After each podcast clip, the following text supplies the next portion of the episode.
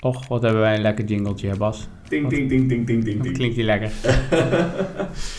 heerlijk, Koen, heerlijk. Ja. Hey, eh, leuk dat we hier weer zitten, Koentje. Ja, inderdaad. Het is weer even geleden. We zijn allebei op vakantie geweest. Waar ben jij naartoe geweest? Ja, hetzelfde als jij. Ik ben ook nog nooit Italië geweest. Ja, dat klopt, dat klopt. Maar jij bent wel naar een ander deel van Klopt, ja. Ik ben echt naar de Dolomieten geweest, naar eh, Merano. En jij was in Florence, toch? Of bij Florence in de buurt? Florence en eh, dichtbij Pisa en Lucca. Oké. Ja. Was, eh, was jij, jij was iets eerder dan mij? Was het toen ook zo warm? Ja, het was echt... Vooral in eh, Florence en in, eh, in Pisa was het echt eh 3, 4, 35 graden. Dus eh, Oké, dat was goed afzien, ja. dat was echt goed afzien. Vooral in de stad. Ja, Ja, Ja, maar eh, ja, weet je, in Nederland was het eh, niet zo lekker weer. Dus eh, liever dan eh, lekker warm en, eh, en vochtig, eh, omdat je nog een beetje staat te zweten, dan eh, koud en vochtig, omdat je nat Ja. regent. ja maar ja, Florence is een mooie stad. Ja, toch? Ja. Ja. En heb jij nog eh, mooie steden gezien of vooral van de natuur genoten? Wat, eh, Nou, Vera, eh, eh, ehm, hoe heet dat? dat? Verona ben ik voor de tweede keer geweest. En ik, ik heb altijd wel, als ik op vakantie ga, ik weet niet of jij dat ook hebt, dat je dan altijd wel ergens kijkt van, zou ik er kunnen wonen? Ja, En dat had ik bij Verona, had ik dat wel. Dus had ik echt wel, dat ik dacht van, oh, dit is een hele chille stad. En ja, gewoon overzichtelijk en eh, hier zou ik wel kunnen wonen. Weet je wel, je hebt dan toch nog wel de ontwikkeling van Noord-Italië. En toch ook wel het echt Italiaanse gevoel. Want ik zat ook in Merano, dus of Meran. En eh, in de Dolomieten, maar die hebben meer affectie of genegenheid met eh Zuid-Tirol dan met Italië, zeg maar. Dus je hebt echt, je hebt wel pizzeria's, maar ook heel veel van dat soort Duitse berghutten. ja. Dus ja, dat vond ik Verona ik mooi. Je hebt meer schnitzel gegeten daar dan pasta. Nou, ik eet niet zoveel schnitzel, dat weet je. Maar ik heb inderdaad, eh, eh, inderdaad, ja, je eet, ja, de, de beste Italiaanse keuken hoeft niet voor te zijn. De Verona wel, dat was echt goed eten. Ja, dat is wel grappig, want wij zaten eerst in, eh, in Como, de eerste paar dagen, en aan de noordkant van het Como-meer. Mhm. En dat ligt dan op 30 kilometer of 40 kilometer van de Zwitserse grens.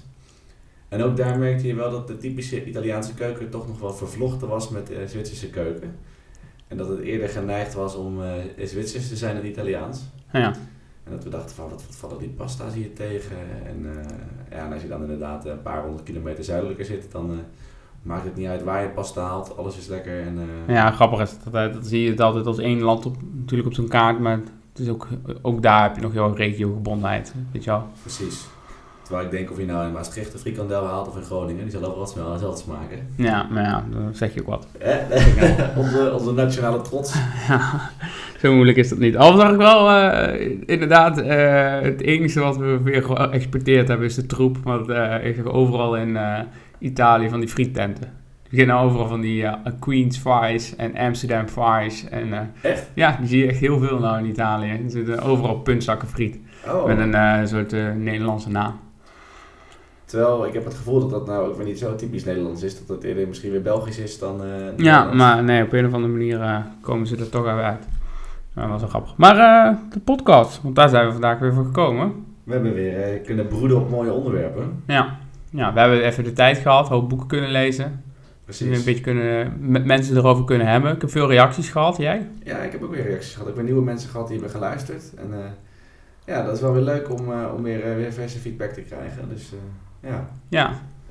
Nou, mooi. Ik hoop dat het eh, onderwerp van vandaag een beetje de tongen los gaat maken. Ja, ja, dat heb ik ook wel. Want eh, dat, dat onderwerp van vandaag dat is eigenlijk een beetje ontstaan omdat ik een, eh, een boek aan jou heb uitgeleend een aantal maanden geleden. Klopt, ja. Dat heeft bij jou een balletje aan het rollen gebracht. Ja, ja, ja, ja. Ik moet zeggen dat voor de luisteraars, Bas die heeft altijd de neiging om van die hele zware boekentips te geven. Dus dat zijn altijd. Laatst kwam je met een boek kwam je aan over de kunstgeschiedenis van Amsterdam. Oh ja, ja. En eh, dus die daarvoor ging dus over een autobiografie over de opkomst van Poetin. En ik moet eerlijk zeggen, toen je hem aan me gaf, van nou lees deze, De Nieuwe Tsaar heet het boek trouwens, dat is echt een aanrader. Maar toen je hem gaf aan mij, toen dacht ik echt van, nou, ik heb hier echt niets erin. Dit boek is volgens mij, ja ik weet niet, 600, ja ik weet niet, heel, het is een heel dik boek. Ja, En ik dacht, ja, ja Russische geschiedenis. Ik, ja, ik dacht echt weer zo'n basboek. En eh, wat moet ik ermee? Het zal wel heel hoekig en eh, stoffig geschreven zijn. ja. Maar ik vloog er echt doorheen. Het is echt een van de beste boeken die ik de afgelopen tijd heb gelezen. Eh, voor de luisteraars, het gaat over de opkomst inderdaad van Poetin. En maar heel mooi geschreven, heel verhalend. En zeker als je ouder bent dan 25, raad ik dit boek aan. Omdat je alle gebeurt, veel van de gebeurtenissen dan hebt meegemaakt. Dus je hebt waarschijnlijk de hele Pussy Riot heb je uh, de opkomst en de ondergang daarvan gezien. Uh, nu met Navalny. Uh, al die figuren waar je af en toe iets over in het nieuws hoort.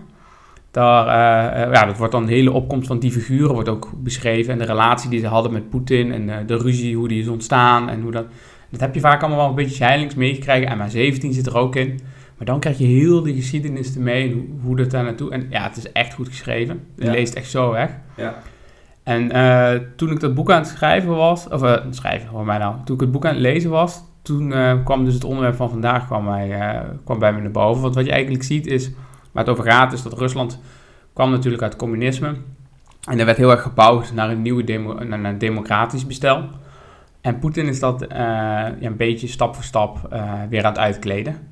En uh, het is helemaal niet zo, en dat hebben we af en toe, denk ik, had ik het gevoel toen ik, voordat ik het boek had gelezen, dat Poetin heel erg overduidelijk dat doet. Dus dat hij gewoon zegt, ik ben de baas en uh, zo ga, die kant gaan we op. Maar dat is helemaal niet zo. En hij kleedt die democratie heel subtiel uit. Dus hij heeft hele kleine wijzigingetjes. En het is een veel lichtere variant, maar je ziet eigenlijk best veel parallellen met Mark Rutte en uh, de VVD-campagne van de afgelopen keer. En uh, ik dacht, dat is misschien wel een leuk om het eens een keer over te hebben. Ja, dus, dus jij bent eigenlijk de vergelijking aan het trekken tussen... Uh, en dat, dat zoals wij in Nederland beschouwen het onvrije Rusland en het vrije Nederland dat daar eh, ja, vergelijkbare subtiele veranderingen plaatsvinden hier, als die daar ook eh, twintig jaar geleden. Uh... Ja, ja, ik weet niet of, je nou moet, of het nou echt de landen moet vergelijken, maar je, ziet wel dat de VVD-campagne en Mark Rutte, ik denk dat die toch wel een aantal dingen hetzelfde doen als Poetin. En tactieken gebruiken die Poetin ook gebruikt om aan de macht te blijven. En uh, ja, dus natuurlijk totaal geen vergelijking, want we leven in een vrije democratie en daar is. Dus, dus ik wil ze niet met elkaar vergelijken, maar ik wil het gewoon hebben over de tactieken die gebruikt worden in campagnetijd. En, uh, en, en, en, daarbuiten door Mark Rutte en waar dan de, vergelijkingen zitten. En een, een, goed voorbeeld is, ik denk dat de afgelopen campagne gewoon heel exemplarisch was. Dat, dat het een heel goed voorbeeld is. Dat, ja, ik denk dat jij de verkiezingen ook gewoon goed hebt gevolgd. Maar uh, wat je vaak. Uh, ik denk dat jij het ook mee hebt gekregen dat de VVD-campagne was deze keer volledig georiënteerd rondom Mark Rutte. Ja, als, als crisisbestrijder, hè? Als crisisbestrijder, ja, inderdaad. Ja. En uh, voor uh, de mensen die niet weten hoe Poetin versneld zijn positie verstevigd heeft, is omdat hij vrij ehm, abrupt en sterk opgetreden heeft in de Change oorlog hij vrij, ah ja, ik wel zeggen, agressief geweest. En hij heeft een vijand gecreëerd, zeggen ook velen. En uh, het wordt ook in dat boek heel mooi omschreven. En uh, doordat hij die vijand had gecreëerd, kon hij zich als staatsman daartegen afzetten. En dat zag je ook wel een beetje terug bij Rutte. Die probeerde ook dat virus heel erg als vijand te neer te zetten. En zichzelf als staatsman van, uh, te profileren. De VVD-campagne werd Mark Rutte ook als staatsman geprofileerd. Hij is twee keer ook in het torentje gaan zitten als staatsman. Uh, misschien wel het beste voorbeeld is dat de slogans, die lijken heel erg op elkaar. Uh, van de VVD-campagne en van, uh, van het coronabeleid. En um, de, het team dat achter zit, de VVD-campagne, dat, dat is echt een team van gedragswetenschappers. Misschien een leuk feitje dat um, de tweede man, ik ben hem even kwijt, hoe heet die Brabander? Oh, ja, die oude... De kroonprins, die nou de raad van commissaris van PSV zit. Kom, Dijkhoff. Ja, Klaasje. Ja, die is nou in, in zee gestapt met uh, de campagnestrategie van de VVD. En die hebben er dus een, uh, een bureau opgezet wat uh, met gedragswetenschappelijke methodes dus campagnes gaat begeleiden. En dat hebben zij dus ook bij de VVD gedaan. En waar je dus mee, je moet maar eens opletten, als je de filmpjes kijkt van de VVD-campagne van de afgelopen keer en de keer daarvoor. De afgelopen keer hebben ze dezelfde kleurstellingen van achtergrond, hetzelfde gemaakt. En dezelfde uh, look en feel als bij uh, uh, de corona-persconferenties. Rutte liep de afgelopen keer niet, maar de keer daarvoor liep hij altijd met opgestroopte mouwen. Weet je wel, dat overhemdje, opgestroopte mouwen, vaak ook nog wel een spijkerbroekje. Echt, ik ga de straat op, dat bodywarmetje. Deze keer zat hij staatshoofdig, zat hij achter een tafel, volledig in pak. Dus hebben alles, hebben ze proberen te uh, overeen te laten komen met die corona-persconferenties. Het is echt een merkverwatering, uh, zullen we maar zeggen. En uh, doordat ze dat hebben gedaan, hebben ze heel veel van die screen time gebruik kunnen maken van die corona-persconferenties. Dus eigenlijk was het voor de rest van de partijen was het een gelopen race voordat ze zijn begonnen. Omdat Mark Rutte elke week een, een lange campagnevideo op opnemen, namelijk die corona-persconferentie. En uh, dat was een oneerlijke strijd. En je ziet dat het grap is dat in het boek wordt ook heel mooi beschreven hoe Poetin dat doet. Dus die zet zich ook heel erg af tegen een vijand. Uh, uh, daarvoor geeft hij ook aan, er is nu even geen tijd om, voor veel discussie, we moeten door. tuurlijk ga ik wel luisteren naar iedereen, maar jullie hebben nu een sterke leider nodig. En in campagnetijd onttrekt hij zich ook vaak aan debatten. En dan profileert hij zich juist heel veel op tv als staatsman. Dus dan opeens gaan ze heel veel op bezoek naar, naar lokale gemeenschappen. En heel erg als staatsman, als er iets gebeurd is, dan profileert hij zich. Hij gebruikt heel erg veel tijd eh, van de staatstelevisie om zich als staatsman te profileren, maar in campagnetijd. Dus dat is eigenlijk zijn campagnevideo. En ik, ik hoor je dat vertellen en er schieten verschillende vragen door mijn hoofd. De eerste vraag die, die door mijn hoofd schiet is, is ik denk van, goh, hoe ben jij erop gekomen dat Mark Rutte uh, nu uh, uh, altijd in pak in de campagnefilmpjes zit zoals hij dat, net als die persconferenties doet en hiervoor altijd die spijkerbroek met opgegroopte mouwen zat? Heb je, heb dat artikel over gelezen? Of? Ja, ja ik, ben daar, mij door dit boek zag ik pas van een paar gelijkenissen en toen ben ik dus gaan googelen en dan zie je dus inderdaad dat er al heel veel artikelen over zijn geschreven.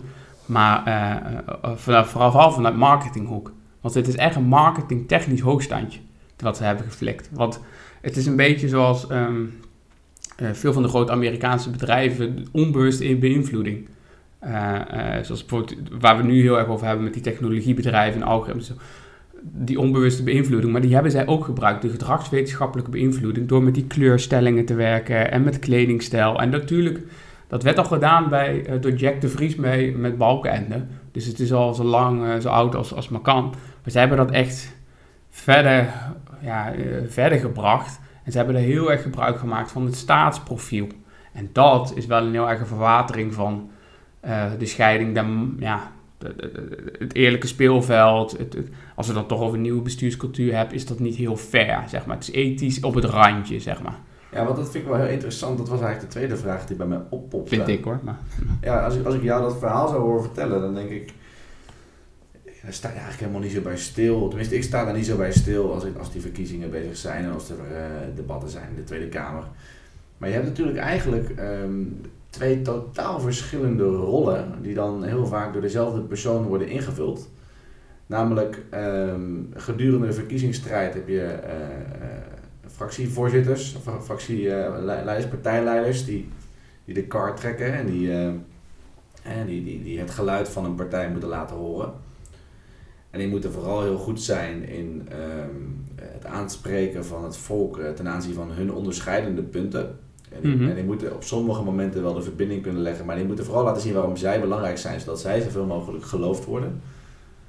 Um, terwijl als je eenmaal als partijleider wordt gekozen uh, als minister-president, uh, dan moet je veel meer een verbinder zijn. Dan moet je eigenlijk je, je eigen geluid, je, je, je, je onderscheidende aspecten moet je een beetje kunnen onderdrukken. Uh, omdat je juist een land moet besturen waarin allerlei mensen met verschillende richtingen en verschillende meningen zich wel door jou vertegenwoordigd willen voelen of moeten voelen.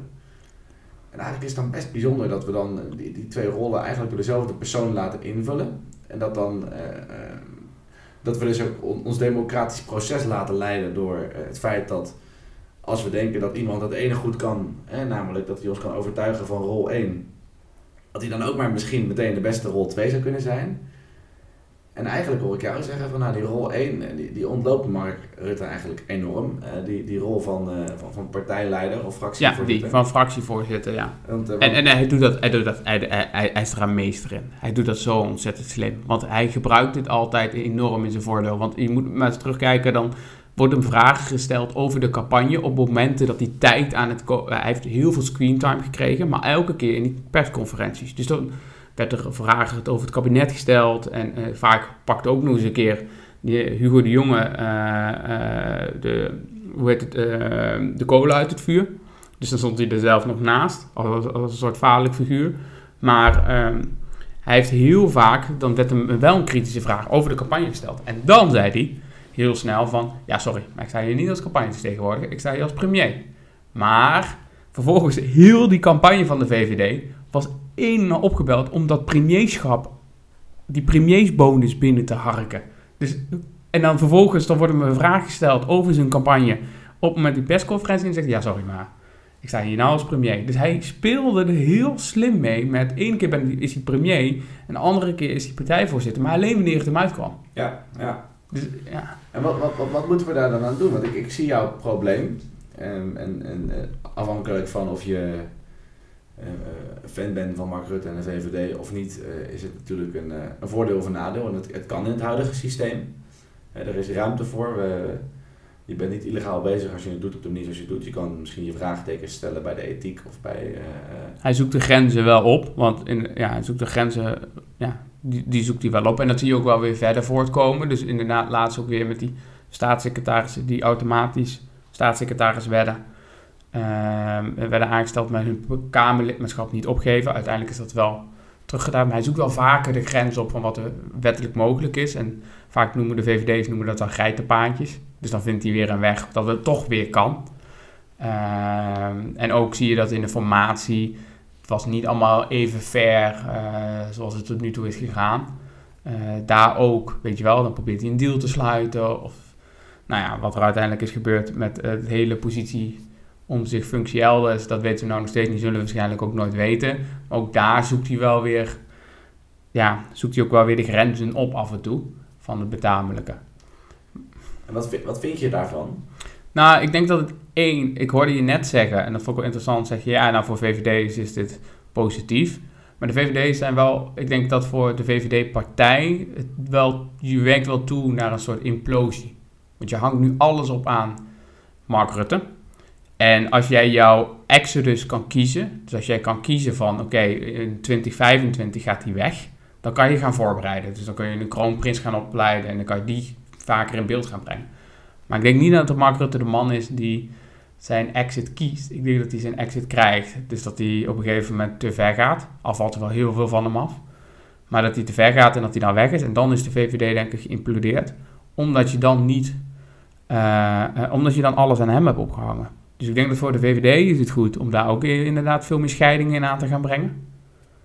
En eh, ik vind voor eh, wij als Nederlandse samenleving wij veel meer spelregels op moeten zetten van eh, als je mee wil doen aan de competitie, dan horen daar ook bepaalde verantwoordelijkheden bij. En dat je een aantal keer gewoon moet opkomen dagen als fractievoorzitter om in debat te gaan. En nu worden die debatten georganiseerd door de tv-zenders. Nou, dat is een en al onderhandelingen.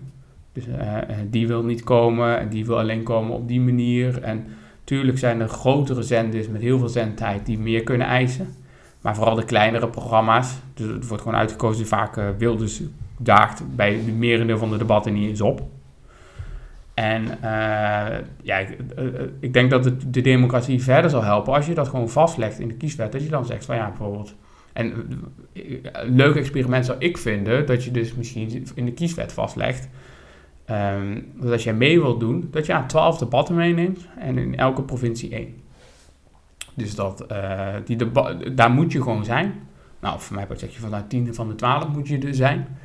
En die debatten die worden georganiseerd en anders doe je gewoon niet mee. En dat doe je mee als fractievoorzitter. Daarmee voorkom je dat als één premier heel veel tijd op televisie is met uh, persconferenties, dat hij aan het einde van de week ook nog even op een debat moet zijn. En dat hij daar in ieder geval het vuur aan de schenen wordt gelegd. En is dat dan de ultieme oplossing of is het een compromis? Hoe bedoel je? Want, want het is een, een, een oplossing die je voorstelt, een, een, een experiment om, om uh, verplichte exposure te geven uh, aan, uh, aan andere partijleiders die kritische vragen kunnen stellen waar je niet kan schermen met je premiersmantel, zeg maar. Ja. Dat, dat is eigenlijk een beetje de, um, Maar dat neemt niet weg dat hij alsnog heel veel zendtijd krijgt op, op tv als premier. Ja. En of het nu Mark Rutte is, nu of over tien jaar uh, Jesse Klaver of iemand anders. Ja. Uh, dat, dat, dat, dat zal gewoon zo zijn. En dat, dat blijft natuurlijk nog steeds wel die, die verkiezingen beïnvloeden. Maar je wil eigenlijk die, die bonus daarmee, denk ik, minder, minder vanzelfsprekend maken. En dan moet een, Ja, het is ofwel we brengen de zendtijd van de premier naar beneden. En ik denk dat dat in een crisistijd niet altijd gewenst is.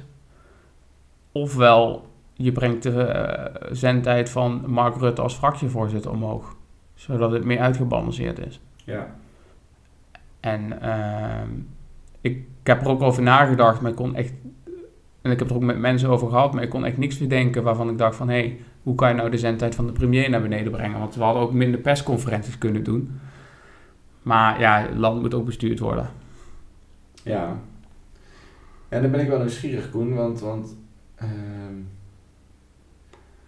ja, ik, ik, vroeg niet voor niks naar, hè. Wat, wat vind jij hier nu van, hè, dat dit gebeurt? En, en um, die vraag die stelde ik ook omdat uh, ik, ik weet dat je momenteel wat, wat, wat, wat, wat progressiever in de wedstrijd zit. En, vroeger misschien wat, uh, wat, wat conservatiever dacht. En uh, ik heb vroeger zelf, er was op de VVD gestemd. De laatste keer is denk ik over negen jaar of acht jaar geleden. Maar ik weet dat jij dat ook al gedaan hebt. En als je nou dat gedachtegoed van jezelf van, met, met, toen vergeleek en, en dat wat er toen gebeurde en het gedachtegoed van jezelf met nu vergelijkt met wat er nu gebeurt. Um, hoe kijk je dan vanuit jezelf aan tegen die ontwikkelingen, zeg maar? Wat, wat, wat doet dat met je? En die, die, die, koers die de VVD daarin inzet en de, de, nou, de, niet, de, de minder democratische trekjes die ze daarin laten zien? Ja, goeie, hele goede vraag. Want ja, ik denk dat Um, ik, denk, dat wat, wat heel erg aantrekt in de VVD uh, uh, is een soort winner takes it all principe. Wat je ook kan uitleggen als succes is een keuze. Dus uh, of hard werken wordt beloond. Dus dat is een beetje waar ze natuurlijk mee prolongeren. Dat ze dan zeggen van, ja, als je gewoon ervoor gaat, je gaat vaak een ouderwetse ondernemingspartij, bent bereid risico's te nemen en hard te werken, dan kun je het maken en dan zijn het jouw verdiende centen. Dus daar ben ik. Uh, uh, dus dat trekt vaak wel, denk ik, jonge mensen aan. Um, en, vanuit dat principe is het ook wel. Maar er zit echt wel een keerzijde uit aan het hele winner takes all principe. En uh, nou, ik wil er niet een directe relatie leggen, maar ik vind het toch wel opvallend dat toch wel heel vaak bij de VVD het ethisch, ethische norm wat lager lijkt te liggen. Dus elke keer wel wat met een bestuurder. En um, eigenlijk is het dan grappig om dan weer terug te komen op het boek. Dat je dus zag ook in dat boek van dat heel veel van dat soort democratische processen en, die, uh, uh, en, en, ook als je nu kijkt naar bijvoorbeeld de kindertoeslagenaffaire, dat die nieuwe bestuurscultuur waar ze het over hebben, dat is niet allemaal iets dat heel erg vast ligt. Dus, um, of heel erg dat dat vanzelf komt. Daar moet je aan blijven werken. En uh, dus je moet blijven werken aan een, een, een stevige, solide democratie. Uh, je moet blijven werken aan een, een, zuivere bestuurscultuur. En uh, ik denk dat doordat de VVD heel erg met de filosofie heel lang geregeerd heeft met de winner takes all, dat ze af en toe een beetje daar de maat mee hebben genomen. En uh, dat we daardoor, ja, gure rechtse wind, maar zo wordt het dan door linkse partijen genoemd, maar dat we daar wel een beetje last van hebben. Dus um, ja, ik, ik, ik, ben daardoor ook zelf wel een beetje meer, gaan meer naar links getrokken. Ik zou niet zeggen dat ik nou per se links ben. ben. Ik vind het ook altijd wel heel erg lastig, ik weet niet of jij dat hebt.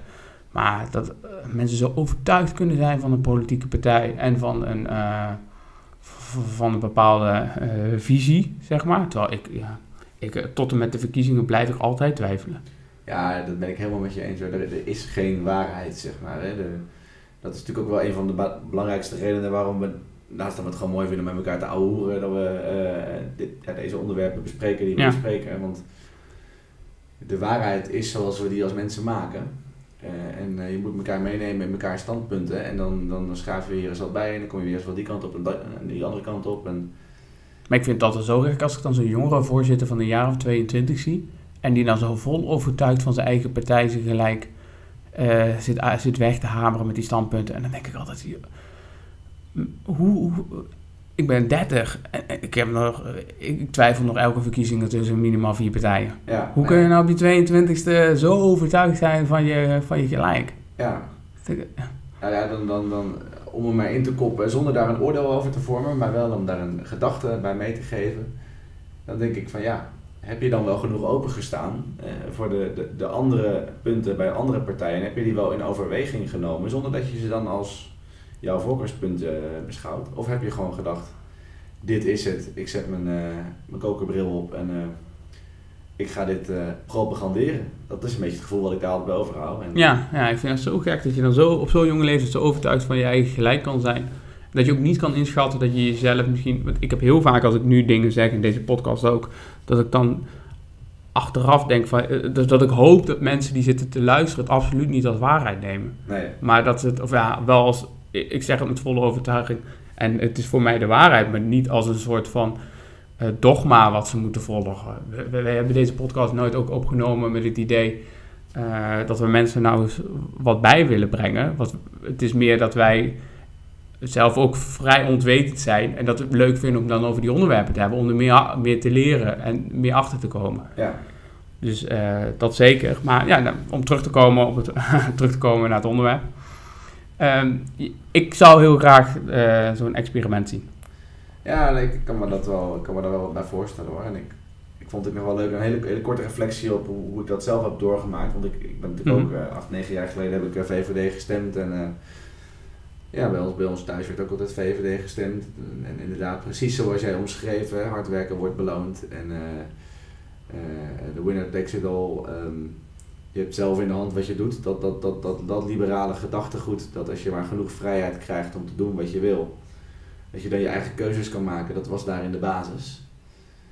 En ik moet wel zeggen dat, dat um, er zit een, een, saus overheen, namelijk de kapitalistische saus. Uh, en die heeft ons heel veel gebracht, die heeft ons heel veel welvaart gebracht in de wereld en die brengt ons nog steeds heel veel welvaart.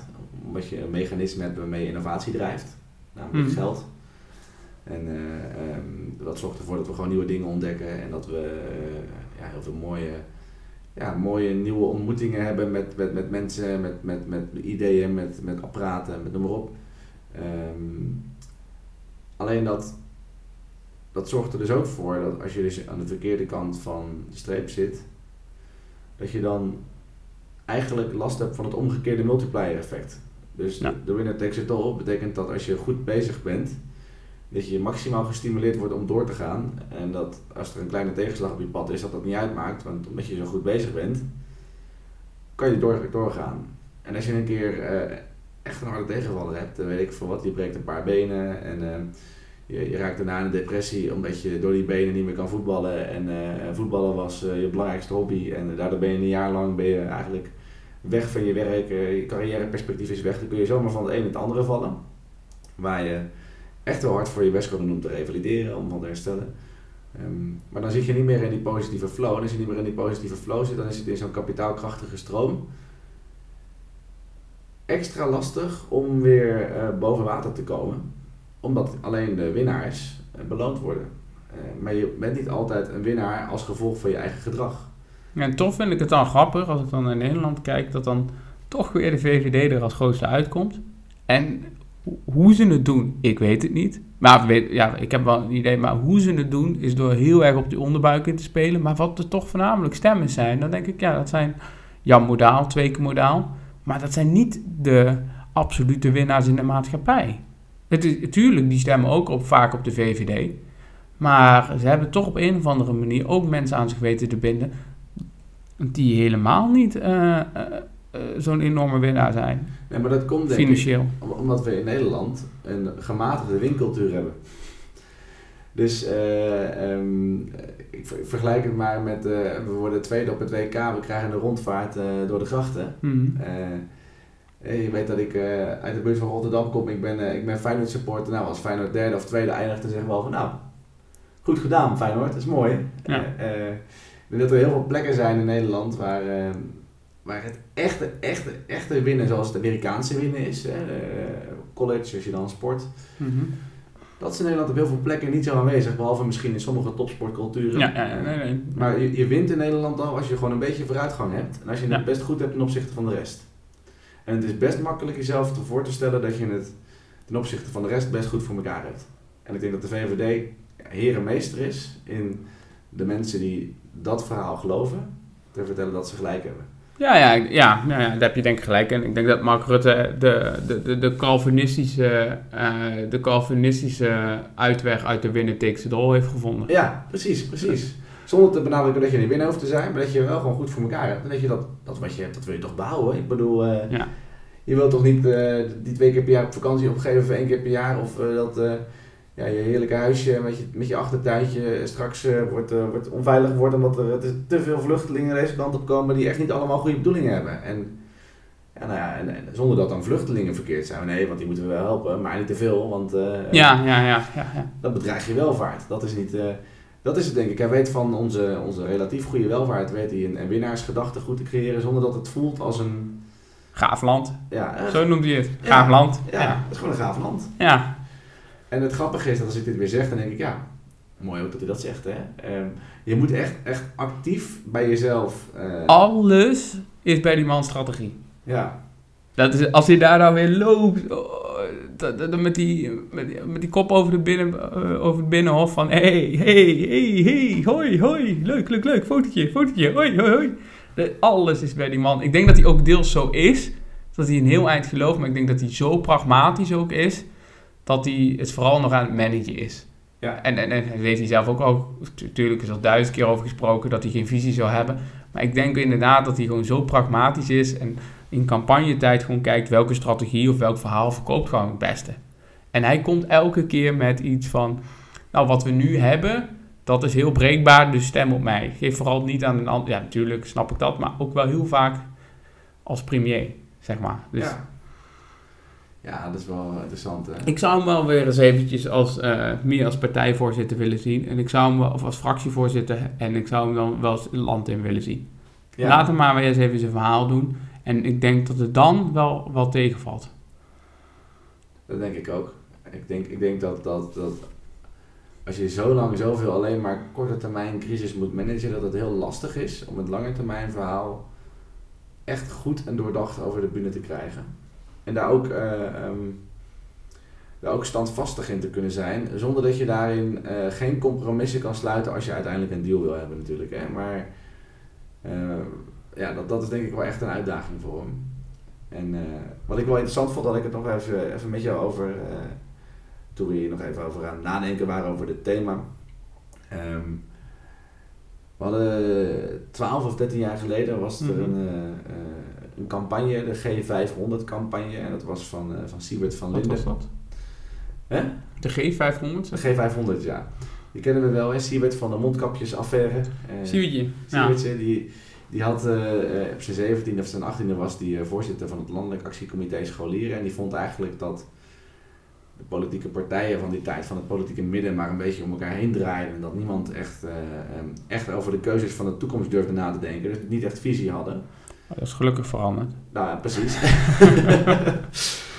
en die had toen bedacht, samen met een andere aantal rebelse maten, waaronder een aantal andere jongvolwassenen en ook wat meer mensen die wat meer volwassen waren, van goh, we gaan een, eh, een vereniging oprichten, eh, de G500 vereniging. En eh, als je je bij ons aanmeldt, dan schrijven we je automatisch in bij de VVD, de CDA en de PvdA. Volgens mij waren dat die drie partijen. Mhm. Ik weet het niet helemaal zeker, maar in ieder geval drie, drie grootste middenpartijen. op De bestuurspartijen, bestuurspartijen. traditioneel gezien. Ja. Ja.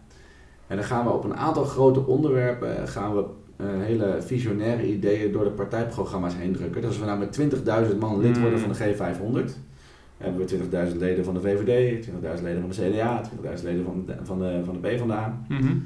En dan kunnen ze niet meer om ons standpunt heen. Eh, dat was nou het idee van, eh van Siebert. Eh, ik heb me toen aangemeld daarvoor, ik ben een lid geweest. Alleen hij heeft het beoogde aantal leden nooit gehaald. Dus het was niet meer. Eh, er was een hele berekening opgesteld hoeveel je dan nodig had om de gemiddelde partijcongressen van de VVD. eh, Om ver te werpen, als het ware. Precies, precies. Om, om, eigenlijk op, op basis van democratisch perspectief die, die partijprogramma's echt gewoon fundamenteel te veranderen. En dat vond ik nog wel een interessante insteek, want ik denk van ja, Ehm, die, bestuurs, die bestuurscultuur noemde je ook al eventjes. Eh, die wordt natuurlijk in, in stand gehouden door, door nou, partijcorifeeën die ook allemaal een, een, een verleden hebben bij een partij jongere mensen bij een partij die lid zijn geworden van een partij omdat ze de, de keuzes die gemaakt zijn door individuen in het verleden uit naam van die partij heel erg kunnen waarderen. Ehm, maar dat maakt ook meteen dat je vaak als je in zo'n gedachtegoed van zo'n partij zit heel erg weinig ruimte hebt om echt anders te kunnen nadenken over specifieke routes die misschien eerder niet ja, kwamen. Ja, ben ik ontzettend met je eens, ja. Want, want, want ja, voor je het weet snij je een of andere uh, in zijn vingers. Of een voor, voorgaand premier of een voorgaand minister. En zeg je eigenlijk door uh, radicaal koers te veranderen van jongens, uh, jullie hebben dat toen helemaal verkeerd gedaan. Ja, dan word je natuurlijk uiteraard weer op aangesproken. Dus, dus, dus dat maakt ook wel dat, dat de politieke partijen, en zeker de gematigde partijen in het midden, eigenlijk gewoon een relatief grote eenheidsworst zijn uh, in, hun, in hun gedachtegoed. Het is wel grappig, want je, je ziet het nu wel veel vaker, ook met bijvoorbeeld op klimaatthema's, dat ze dan aandelen van bedrijven kopen. En via crowdfunding. En dan een boardmember kunnen kiezen. En dan ze een hele groene boardmember voor bijvoorbeeld een oliemaatschappij voor. Ja. Dus dan kopen ze daar aandelen van. Dus ja, change by equity. Dat zie je dus ook heel vaak. Ja. Ja, ja dat zou dus, dat eigenlijk heeft, heeft dat ook geprobeerd in de, in de, in de politiek. De politiek toen. Ja. Ja, en toen lukte dat niet en nu is hij maar mondkapjes Grappig ook uh, dat die, uh, de werkwijze van die Navalny dat bijvoorbeeld, uh, dat is een advocaat, en uh, die heeft ook heel vaak, uh, die kocht dan één aandeel van een bedrijf. En dan kreeg hij dus toestemming als aandeelhouder tot de boekhouding van een bedrijf. Dan, sloeg hij, ja, dan ging pluisterde hij de hele boekhouding na. En dat wist hij ongeveer wel, van dat zijn de bedrijven waar vaak de kring van Poetin corrupte dingen mee doet. En dan werd hij gewoon aandeelhouder. Dus kocht hij een aandeel en dan ging hij de boekhouding door. En dan kon hij dus laten zien aan iedereen van, nee kijk, het zijn echte corrupte jongens. Dus ja, die deed ook op, door via aandeelhouderschap voor, uh, veranderde die ook heel veel, bracht hij heel veel aan het licht. Ja, dus dan maken ze wel mooi gebruik van de, de, de... Wat relatief heel weinig mensen zijn maar lid van de politieke partij in Nederland. Dus je kunt inderdaad met een relatief kleine groep, inderdaad, want je, je hoeft geen miljoenen mensen te hebben. Dus als je, als je 100.000 mensen hebt, dan kom je volgens mij al het CDA omver. Uh, kan je het CDA aan de andere kant op sturen. Ja, ja dat kan zeker. Dus dat, ja. vond ik wel echt heel, heel interessant. Dat is wel heel grappig wat je zegt dus. Ja, inderdaad dat die politieke partijen, dat eigenlijk maar een heel klein groepje mensen die, uh, uh, die daar lid van zijn relatief. En die bepalen toch wel het gros waar je heen gaat. Ja, dan zit je met een ander probleem, want, want dan, ik heb er wel eens over nagedacht. Mensen hebben mij wel best regelmatig gevraagd, goh Bas, zou dat niet wat voor jou zijn, de politiek? Dan zeg ik, nou nee, dat, dat denk ik niet. Ik kan me te weinig vinden in het gedachtegoed van een specifieke partij. Mm dus, dus daar ga ik me niet zo snel comfortabel voelen om, om daar nu eh, bij te gaan zitten. En om een eigen partij op te richten. Ik vind ook wel weer wat van het feit dat we in Nederland zoveel politieke partijen hebben. Wat, het, de, de, de, wat goed is dat je heel veel verschillende stemmen hoort. Maar wat de bestuurbaarheid van je land wel weer een stuk minder maakt. En, en uh, dat is wel ontzettend lastig. Want je, je wil eigenlijk de verschillende geluiden een podium geven. Maar je wil op het moment dat er belangrijke keuzes gemaakt moeten worden, wil je niet dat al die geluiden alleen maar heel hard hun eigen geluid blijven vasthouden. Wil je ook wel dat ze enigszins kunnen, kunnen meebewegen naar twee, drie, vier opties. Uh, ja, dus ook wat in de afgelopen formatie dus nu de hele tijd fout gaat. Is dus de hele tijd dat vasthouden aan elkaar, terwijl ze lijken donders veel op elkaar. Ja. Of je nou CDA, VVD hebt stemt, mag je zak uit. Nee, dat is echt... Qua uh, verwaarloosbaar, dat verschil. En, uh, en toch gaan ze heel erg gaan ze dan een thema zoeken om zichzelf op te profileren. Dus ze zoeken constant naar verschillen om zich af te kunnen zetten tegen de ander. Om maar ruimte te hebben om ja, eh, eh, in de peilingen omhoog te blijven staan.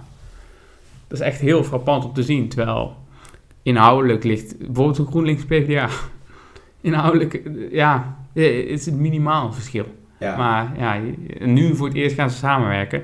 Maar voorheen moesten ze zich dus constant tegen de ander afzetten om maar een beetje ruimte te krijgen.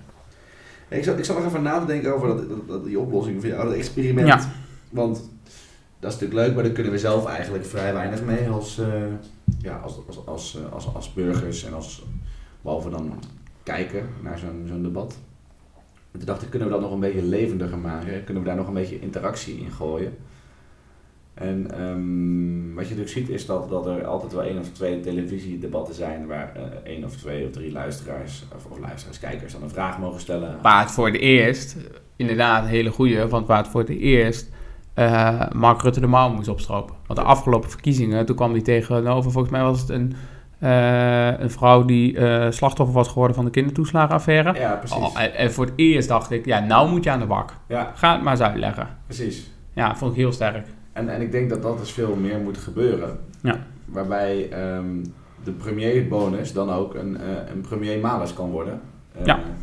En dit- dus ik wil eigenlijk jouw voorstel wil ik versterken. En wil ik zeggen van, goh, die, die, die 12 provincies, supermooi idee. En laten we dat dan doen in, een, eh, in de, de, de carré van elke provincie, zeg maar de, de stad Een pro- Schouwburg. ja, inderdaad. Ja. En ehm, laat mensen dan ook... ehm, eh, Over de thema's die leven in die provincie. Precies. En die moeten wel een beetje gekoppeld zijn aan landelijke thema's. Maar laat het maar alvast een klein beetje richting de lokale aard gaan. Of de provinciale aard gaan om het wat, wat, wat makkelijker te maken. En je zendt, je zendt dan uiteindelijk maar een uur of anderhalf uur of misschien twee uur uit op televisie. Maar het is wel heel waardevol om, om eh, eh, ook echt nog even een, een uur of twee uur de tijd te geven aan, aan mensen die dan daar aanwezig zijn. Om hun vragen te kunnen stellen aan Ja, politici. precies. Ehm, waarbij je dat niet per se live hoeft uit te zenden op tv, maar waarbij je dan andere media aanwezig laat, kranten of, of, eh, of sociale media eh, kanalen, of, eh, die dat ook kunnen filmen. En die ook verslag kunnen doen van de één op één gesprekken Ja, ben ja, dat ben ik helemaal met je eens. Ja, kijk, kijk dat, dat eh, Thierry Baudet en Geert Wilders populair zijn in Urk... en dat ze daarheen gaan, dat er veel mensen staan te juichen met een, met een haring. Ja, ik geloof het wel. Maar dat vind ik geen campagne voeren. Campagne voeren vind ik van je verhaal gaan uitleggen, inderdaad. En inderdaad zou ik dat dan graag willen zien. Dat, eh, laat Wilders maar eens in, in Noord-Holland, in Carré, eh, zijn verhaal gaan doen. Als daar in de zaal inderdaad in een heel ander stempubliek zit. Ja, En, en, en ik vind, daar mag je gewoon niet onderuit komen. Daar, eh, dat vind ik ook. Dat is, eh Marijn is de, ook, zeg maar, land in moet. En laat haar haar verhaal maar eens doen. ja, Laat Mark maar eens uitleggen in Groningen eh, eh, hoe hij tegen de gaswinning aankijkt. ja. En hoe hij daarop terugkijkt. En inderdaad, ja, dat vind ik heel sterk. Want wat die campagne... Kijk, ik, ik ben wel een beetje klaar met dat eh, een Thierry Baudet... In, die, zegt, die gaat ook het land in, maar die gaat dan weer zijn eigen theaters afhuren. Ja, het is allemaal zo in je bubbel. Er wordt Ja. geen kritische vraag gesteld. Ik denk, ja, wat hebben we daar nou aan? Weet je wel, om daar nou verslag van te doen. ja dus, je- dus je hebt twee, twee belangrijke ingrediënten nodig. Je hebt zeg maar een drie. Je hebt een verplichte onafhankelijke plek nodig waar iedereen eh, een soort acte de présence moet geven. Ja. Eh, dat, dat moet dan eh, eh, interactie zijn eh, tussen zowel landelijke, eh, eigenlijk een soort verplichte landelijke zichtbaarheid, eh, dat er een stuk wordt uitgezonden op tv. eh, Ja. eh, met, met, met ook wat lokale, couleur lokaal qua thema's die voorbij komen. En daarnaast wil je nog stap 3, dat er ook echt interactie is in elke provincie tussen die burgers en die, eh, die politici. Zodat ze ook echt kunnen kijken of ze zich verdiept hebben in wat daar speelt. En dat ze eh, ook echt het verhaal achter het verhaal kunnen horen. In plaats van alleen maar de, de voorbereide mediastandpunten die ze, die ze ten opzichte van elkaar innemen. Ja, ja, ben ik, ja, ja, dan ben ik dus 100%... Ja, dit vind ik... Ja, inderdaad. Dat vind ik sterk, ja. Hey, hoe, gaan we dit, hoe gaan we dit regelen, Koen? Ja, zoals elke keer is het, ja, dit, dit is heel lastig, dit kunnen we niet zelf. En eh, ja, als iedereen nou gewoon even de, de, de podcast aan zijn vrienden en familie doorstuurt, dan, ik heb gehoord dat je binnen zes stappen altijd wel bij iemand anders op de wereld kunt zijn. ja, ja. Dus eh, als iedereen gewoon heel veel doorstuurt, die podcast, dan komt hij uiteindelijk wel bij Mark in de inbox, toch? De grote vraag is dan wel, als, als Mark dit hoort, of hij dan denkt van, nou, supermooi verhaal jongens, leuk. ehm, Oké, dan komt hij in de inbox van elke fractievoorzitter. En dan hoop ik dat er uiteindelijk een, eh, een meerderheid komt om, eh, om dit op touw te zetten. ja, of, of Mark zou zeggen, jongens, gaaf dat jullie dit doen. En, eh, kom erbij, kom bij de groep. Want, Ja, wat een gaaf land hebben wij. Ja. Wat een gaaf land. ja, Pas op, het vaasje valt. ja. Ja. Nee. Nee, ik, ik, ik, ik, ik denk dat, dat, je, dat het een leuk onderwerp is wat je hebt aangedragen. En, ehm, Ja, ik ben ook heel benieuwd wat de luisteraars ervan vinden. Ja, daar ben ik gewoon heel benieuwd naar. Van, zien, die ook, zien zij nog meer verschillen of juist overeenkomsten? Zien zij eh, eh, dit idee zitten? Of zeggen ze, nou, daar is al wat voor? Eh, ja, ik ben er heel benieuwd naar. ja, je kan het natuurlijk nog zo lang maken als je wil. Ja, dat zullen we niet doen, maar er komen nog wel allemaal hersenspinsels bij me naar boven. Hè. Je, ziet, je ziet wat er gebeurt in Polen en in, en in, en in Hongarije. Ja, Waar, waar dit proces al een stapje verder is. waar waar de, de, de machthebbers het Poetin-verhaal eh, als voorbeeld hebben genomen. En, en, en, langzaam stukjes ontmantelen van rechtsstaatmechanismen. Waar de media ook al een stukje verder... eh, En ik denk nog niet eens dat ze het heel erg bewust doen hoor. Dus ik heb er echt niet overtuigd dat, die nou, eh, dat het een masterplan is om de democratie te ontmantelen. Dat Nee. is het absoluut niet. En dat proberen die ook absoluut niet te zeggen. Nee, We proberen alleen te zeggen dat zij vanuit hun eigen partijpolitiek een, zo groot mogelijk willen worden. En dat zij hun doelen willen behalen. En dat zij daar soms gewoon, eh, eh, als zij dus al in zo'n kabinet zitten, daar gebruik van maken. En soms ook een stapje te ver gaan. Ethisch gezien. En daar heb ik het nog niet over wettelijk. het, gaat het gaat over de, de manier waarop propaganda gebruikt wordt voor, Ja. voor het, het ideaal. En, eh, on- ja, en, en gedragsbeïnvloeding. Ja, en, en, en dat scheurt aan tegen mechanismen die we in andere corruptere Ja. staatsmechanismen terugzien. Ja. Die, eh, misschien in ons land nog niet zo giftig zijn dat je daardoor hele grote groepen echt uitsluit. Of, of, of, maar die wel een, een, een oneigenlijk voordeel geven waarvan je zegt van ja, hallo. eh, Ja, ja precies. En, en dit hoeft, het gaat nog niet eens over van dat, dat we nu zeggen dat onze democratie niet goed is. Maar het gaat er alleen over dat de democratie beter kan. En als je dan ziet van nou, zo zou het bijvoorbeeld beter kunnen. ja, Een stukje verre. ja. ja, mooi. Ja. Ik denk dat het een mooie afsluiting is, Koen. Ja. Dankjewel. Ja, top. Top. En eh, ik zie je de volgende keer weer. Zie ik je de volgende keer weer. Hoi. Hoi.